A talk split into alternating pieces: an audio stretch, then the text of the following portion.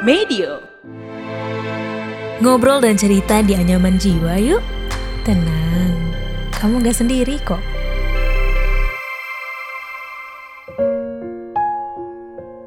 Setiap orang pasti pernah berbuat salah, tapi masih banyak yang takut buat ngakuin kesalahannya karena takut sama reaksi dan pandangan orang-orang di sekitar. Misalnya ada situasi yang lo jadi titik tumpuan, kayak nentuin suatu keputusan yang penting, tapi ternyata itu salah dan berdampak besar.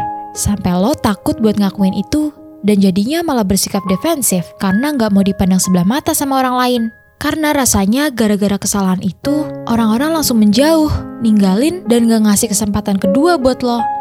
Makanya lo jadi gak bisa jujur sama diri sendiri dan orang lain. Tapi lo tahu nggak, lewat kesalahan lo bakal jadi jauh lebih dewasa. Karena berbuat salah itu bagian dari hidup. Lewat kesalahan, lo ngasih ruang buat diri lo belajar dan berkembang. Biar gak ngulangin kesalahan yang sama. Iya, pasti bakal ada orang-orang yang ragu dan gak percaya sama lo. Tapi kalau diperhatiin lagi, orang yang peduli sama lo juga banyak loh.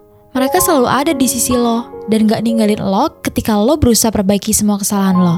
Nobody perfect kok. Semua orang pasti bakal nemuin titik di mana mereka buat salah dan itu gak apa-apa banget karena semua usaha yang lo lakuin itu udah berarti banget dan mengakui kesalahan itu bagian dari kedewasaan karena lo berani nerima kenyataan kalau lo masih butuh belajar. It's okay to be vulnerable karena ketika lo ngakuin kesalahan berarti lo juga ada kemauan buat berubah jadi lebih baik dan sebagai manusia lo gak diciptain Tuhan untuk jadi sosok yang perfect kok because we're born to learn something new every day. Percaya deh, lo gak sendirian kok. Ada banyak orang-orang di sekitar lo yang ngedukung lo buat jadi lebih baik lagi. Karena mereka percaya sama lo. So, terus berusaha dan jangan menyerah ya.